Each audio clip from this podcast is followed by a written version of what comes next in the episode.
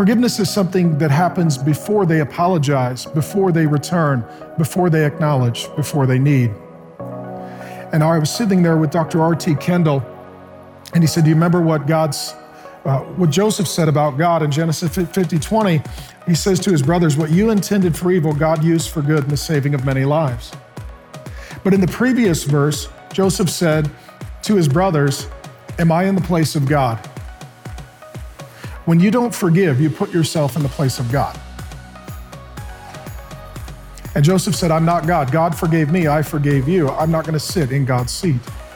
And then R.T. Kendall asked me, he said, uh, he said, The reason that Joseph could rule and reign as the second most powerful in Egypt is because he had forgiven. Because here's the correlation the more you have suffered and the deeper you forgive, the greater anointing you receive. Well, howdy. Welcome to the Real Marriage Podcast. My name is Mark. Her name is Grace. Thanks for joining me, baby.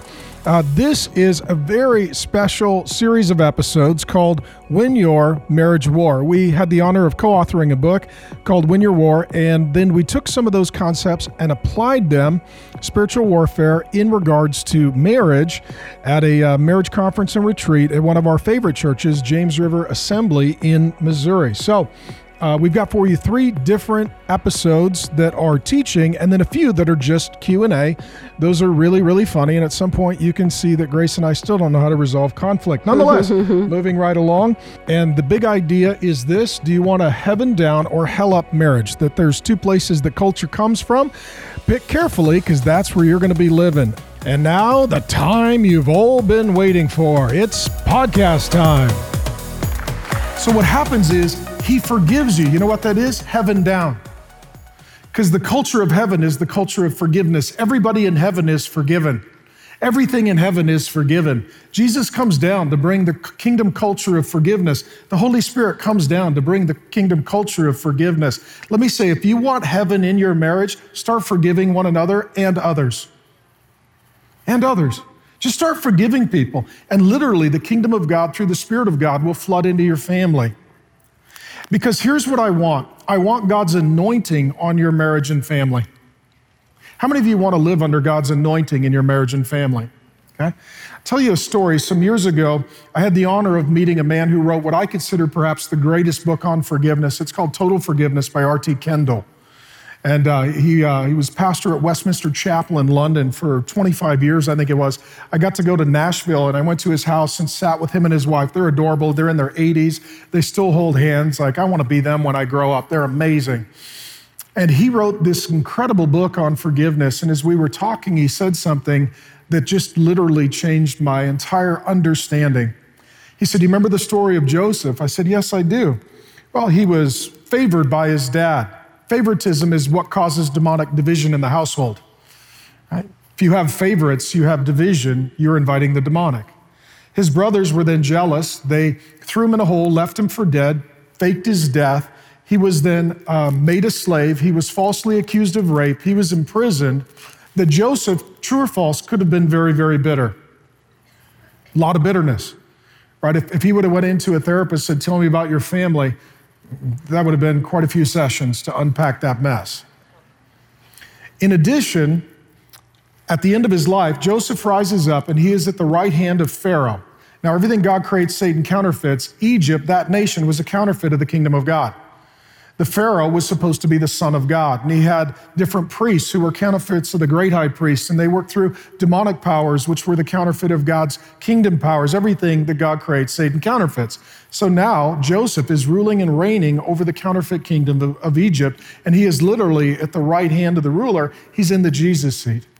And his brothers come before him during a famine, and all of a sudden he's from the weak position to the strong position. He now can have vengeance against them. Their life is in his hand and he forgives them. And we know that he had already forgiven them years prior because when he sees them, he begins to weep.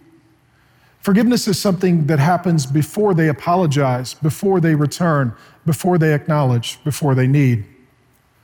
And I was sitting there with Dr. R.T. Kendall, and he said, Do you remember what God's uh, what Joseph said about God in Genesis 50 20, he says to his brothers, What you intended for evil, God used for good in the saving of many lives.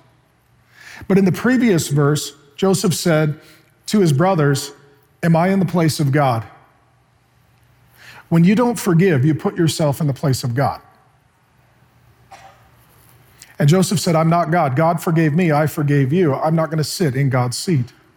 And then R.T. Kendall asked me, he said, uh, he said, the reason that Joseph could rule and reign as the second most powerful in Egypt is because he had forgiven. Because here's the correlation the more you have suffered and the deeper you forgive, the greater anointing you receive. Joseph had to forgive before he could be anointed and blessed to rule. Some of you, I'm sorry for trouble, trial, and trauma that you have been through, but I'm telling you, it's the greatest opportunity for the unlocking of your anointing. That if you will forgive deeply, God can anoint greatly. And what tends to happen is we want God's anointing, but we don't want to do the forgiving that unleashes and unlocks God's anointing. My wife Grace and I, we had some bitterness in our marriage. We had years where we were frustrated. She was disappointed, and I was hurt, and we had some issues and problems. We loved the Lord. We knew the Lord. We served the Lord. But our intimacy and our union and God's anointing was not as strong as it could or should have been. We were believers, but we were not walking in the fullness of strength of God's intended anointing. And then we literally had to learn just how to forgive one another, like Jesus says from the heart. There was one particular issue that I would turn into an archaeologist, I would just constantly dig it up. God would bury it with Jesus, and I would go get a shovel and dig it up. And so over and over, when in, when we would uh, get into a fight, um, I would ultimately bring that issue up. It was like my go to move, it was the way I could win the argument. I could return to that issue of bitterness and hurt. And what I realized was that I was hurting God's anointing on our relationship, and I was treating my wife in a way that the Lord Jesus never treats me. Therefore, I was not loving my wife as Christ loved the church, because Christ forgives the church and he doesn't bring up what he has already forgiven. So, what I literally had to do for Grace and I, I went out and I bought a shovel, not to bury me, which would have been plan B. Uh, and I, uh, I affixed a note to it with some scriptures, including these, saying, I will not dig up what was buried with Jesus. He forgives us, and I forgive you. My wife hung that in our bathroom. I see that every day. And it's a reminder that for decades, my wife lived under condemnation, and I was literally pulling hell up into our marriage through bitterness and unforgiveness. And some of you will hear this, you'll say, No, I'm not bitter, I'm just hurt. That's just another word for bitterness. Well, I'm not bitter or hurt, I'm just disappointed. Well, congratulations, you have a thesaurus. That's just another word for bitterness. Okay? Let me hit, uh, let me hit, uh, let me hit one more issue. Um, pride is hell up, humility is heaven down. Ezekiel 28 2. Thus says the Lord God. And God here is speaking of Satan. Your heart is proud, and you have said, I am a God, and I sit in the seat of the gods. The heart of the demonic is pride. If you just choose pride, you're pulling hell up. This is why Satan has pride parades. See, what the world has parades for, we should have funerals for. What the world is proud of, we're ashamed of. What the, what the world glories in, we grieve over. And see, from the beginning of our education, the goal is always you need to have a high self esteem and pride. And all that is, is that's pulling hell up. And now you see the fruit in our culture it's division, it's animosity, it's entitlement, it's rage, it's bitterness, it's hell on earth. And what pride says is, I rule over you and you serve me. And Satan is the father of pride. He is the father of pride. And what happens is, when Satan was kicked out of heaven, he was kicked out of heaven first and foremost for pride. I don't want to serve God. I want to be served like God. I don't want to be under God. I want to be over or alongside of God. I don't want to do what I'm told. I want to live independently. I want to do what I want. He was cast down and he brought pride with him. Now, the good news is not only did Satan bring pride down with him, Jesus also brought humility down with him. This is what it says in Philippians 2 Do nothing out of selfish ambition or conceit, but in humility. See, pride is hell up, humility is heaven down. There's only two cultures. Every day in your marriage, you determine which one. I'll give you a very simple example from my house recently. We got done with dinner and Grace likes it when somebody does the dishes. I also like it when someone else does the dishes. So here I am. In that moment, it seems very simple. If I'm selfish and I go sit in the chair, as I have since the 80s, so I'm, I'm a work in process, what I'm doing is I'm being proud and I'm saying, yes, Grace or one of the kids needs to serve me. If I get up and do the dishes, I'm taking on the posture of a servant, and now I'm inviting the culture of heaven down into our marriage instead of pulling the culture of hell up into our family. It's very, see, we tend to think of spiritual warfare as big things, it's a whole bunch of little things. We tend to think of spiritual warfare as like, well, I didn't do witchcraft. Okay, but did you do the dishes? Because sometimes the real spiritual test is in the dishes. The servant does the dishes and the proud person doesn't. God anoints and blesses humility in a way that it is not selfishness and pride. Let each of you look not only to his own interests. How many of us struggle with this? Let me say this you don't know how selfish you are till you get married. And it's not that you became selfish, it's that now there's just a witness. Okay, that's marriage. How many of you got into marriage? You're like, I thought you were to take care of me. And they're like, I was thinking the same thing. We're both disappointed. Welcome to marriage. Have this mind among yourselves, which is yours in Christ Jesus. Apart from humility and the Holy Spirit, there is no mind of Christ and there is no Christ like humility. This is a supernatural grace of God. Who was in the form of God, did not count equality with God a thing to be grasped, but emptied himself, taking the form of a, a servant. He humbled himself. Now, circumstances can humiliate you, but only you can humble you. I've said and done some things in my life that have humiliated me, but only I can allow them to humble me. Life can humiliate you, but only you can humble you.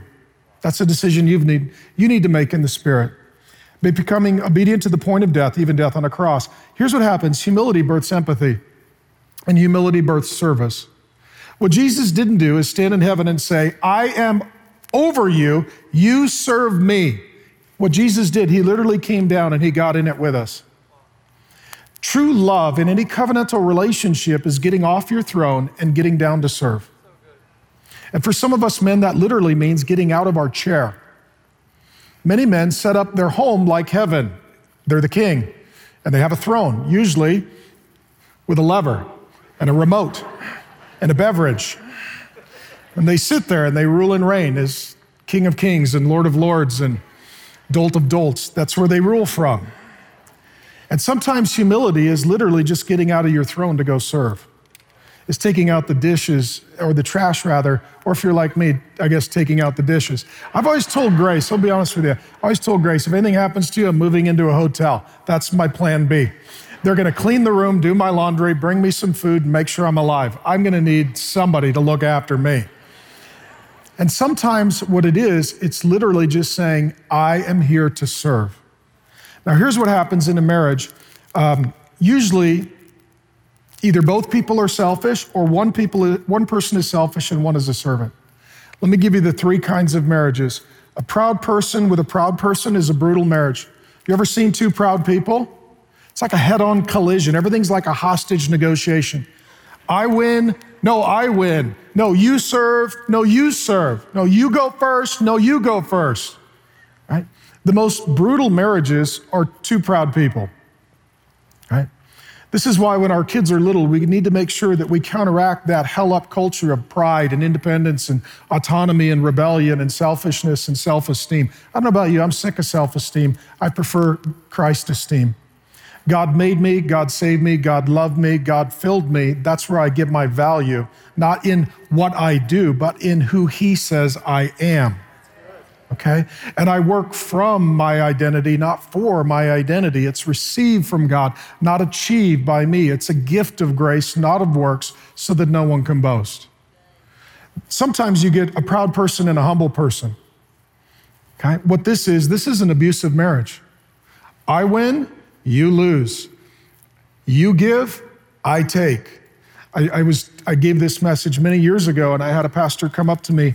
Um, I won't say his name but he was very convicted and he said he said my wife and i he was a very domineering overbearing very strong alpha personality with a very sweet wife who had a gift of service And so she would bend and flex, but he was always sort of domineering and overbearing.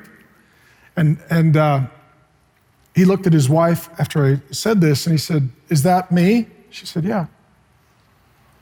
She asked him, Can I tell you something? He said, Sure. She said, How many weddings have you officiated as a pastor? He said, I don't know, hundreds. And she said, How many times have we danced at the reception? He said, Zero. She said, I've been waiting decades to dance with you at a wedding reception, and you always say no. The man would get up and officiate a wedding, and then his wife would ask, Could I dance with you? And for decades and hundreds of weddings, the answer was no. He said, I've never once danced with my wife at a wedding reception. I said, Why? He said, Ultimately, I'm just proud and selfish. I never thought what would be best for her. He went home, he apologized, he put on music, and he danced with his wife. But she had been waiting decades to dance with her husband. Oftentimes, it's not the big things, it's the little things. A, a humble person with a humble person, that's a beautiful marriage. I've been doing ministry a long time. Here's what I've never seen a head on collision, guns pulled, lawyers on speed dial, counseling session with the humble and the humble. Never seen that. The proud and the proud, oh, I've seen the airbag deploy in that relationship, but I've never seen total war between the humble and the humble. I've been in ministry for a long time. I've, here's what I've never seen. You know, our whole church split, our family fell apart. Why? Those two people were so humble, they just ruined everything. I have never seen that. I've never seen that. And so, what this is, is you serve me and I serve you. You pursue me and I pursue you. I consider you and you consider me. We serve one another. What happens is when you take on the posture of a servant, you are inviting the kingdom culture of the Lord Jesus and the Holy Spirit down. And if you choose pride, which is manifest in selfishness, ultimately you are pulling the culture of hell up into your marriage. How many of you grew up into a home where at least one of your parents was proud? you didn't enjoy that environment, true? If at least one of your parents was proud, you did not enjoy the environment that you grew up in. You didn't like being there. It was, it was problematic for you. Well, that's because you're living with a little bit of hell on earth. Let me close with a final point. And, and by saying I'm closing, it doesn't mean I am, it just means I'm supposed to. But like I already told you, we believe in grace. We're not law based here, we're very grace based. So, um, I'll skip the inner vows are hell up and covenants are heaven down. Let me jump to the last point. Division is hell up, unity is heaven down. Just think of that for a moment. Our culture and our world and our nation right now, united or divided? Divided. It's divided. You know what? We're experiencing hell. Right now, living in our world is a little foretaste of hell. Okay? Let me say this for those of you who are Christians, this is as, hell, as close to hell as you will ever be. And that ultimately heaven awaits you. Scribes were saying he is possessed by Beelzebul. It's the guy playing the keyboard now. Where's the keyboard guy? You can do that as long as you want. Doesn't bother me at all. Okay. Uh, it's fine. I love the keys. You just may want to stretch. You're going to get carpal tunnel. You're going to get a cramp. This is going to be a while. Okay the scribes were saying that that's the very kind way of saying you're done, okay? And I'm not. Okay, so um, scribes were saying, well, it's like,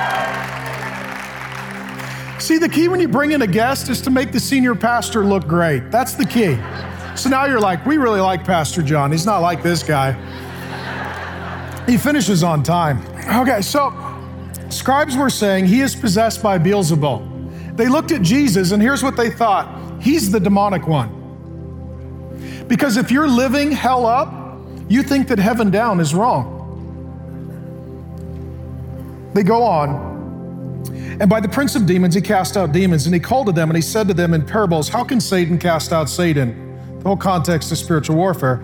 If a kingdom is divided against itself, the kingdom cannot stand. Today we would call that America. Okay? The kingdom that is divided cannot stand. Today we call that America. And everything that God creates, Satan counterfeits. That ultimately, what this world needs is not our politician to win, but our Lord to return. That's what this world needs.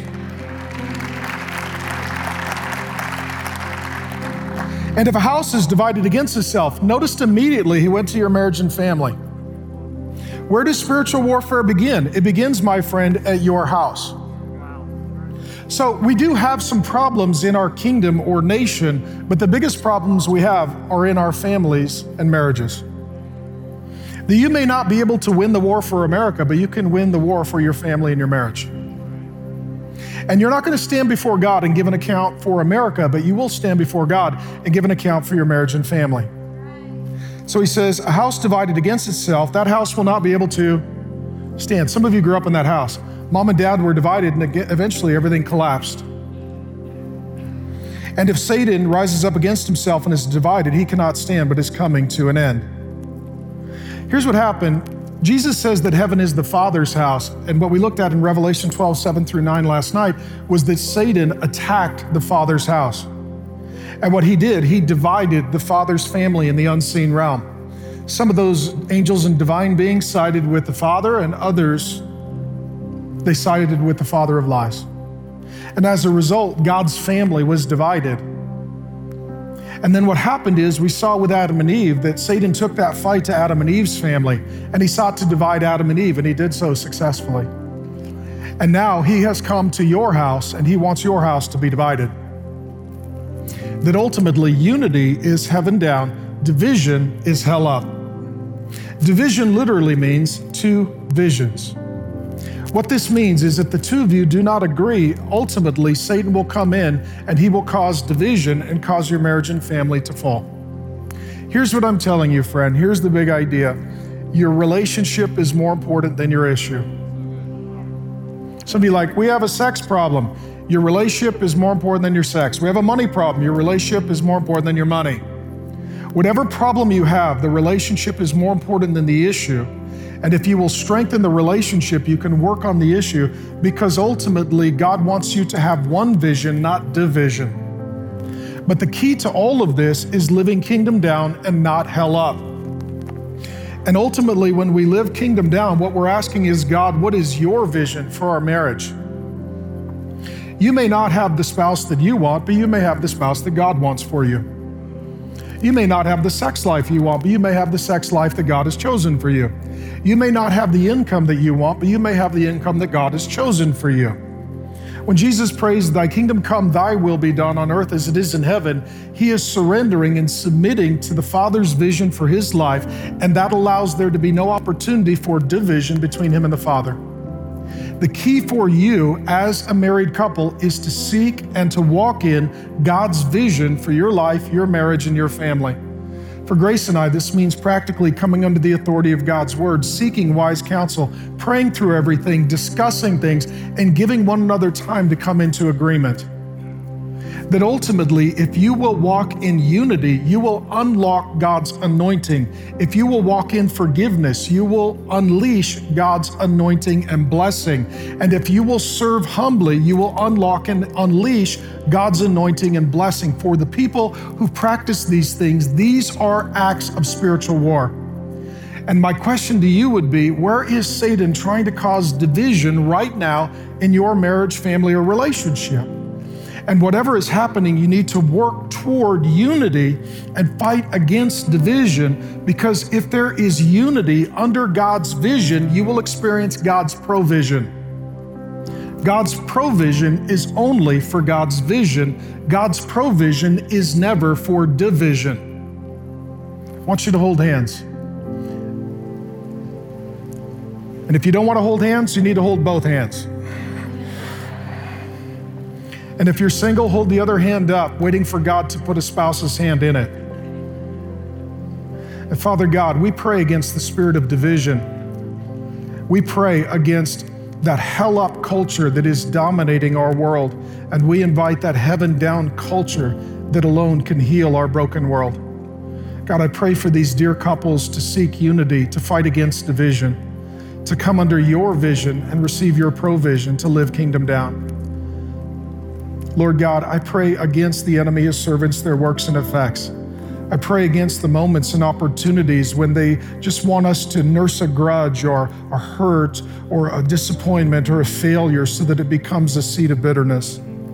God, we pray against those opportunities that we have to be proud and to consider ourselves rather than to be humble and to consider the other. And God, I pray against this spirit of division. Lord Jesus, I thank you that you and the Father and the Spirit are one. And I thank you that you pray for our unity, that we would be one as you are one. And God, I pray for these dear saints that they would know that their relationship with you and one another, it's more important than their issues. And God, I pray that we would forgive one another. I pray that we would serve one another. I pray that we would consider one another. And I pray ultimately that you would have your kingdom come and your will be done in our marriage.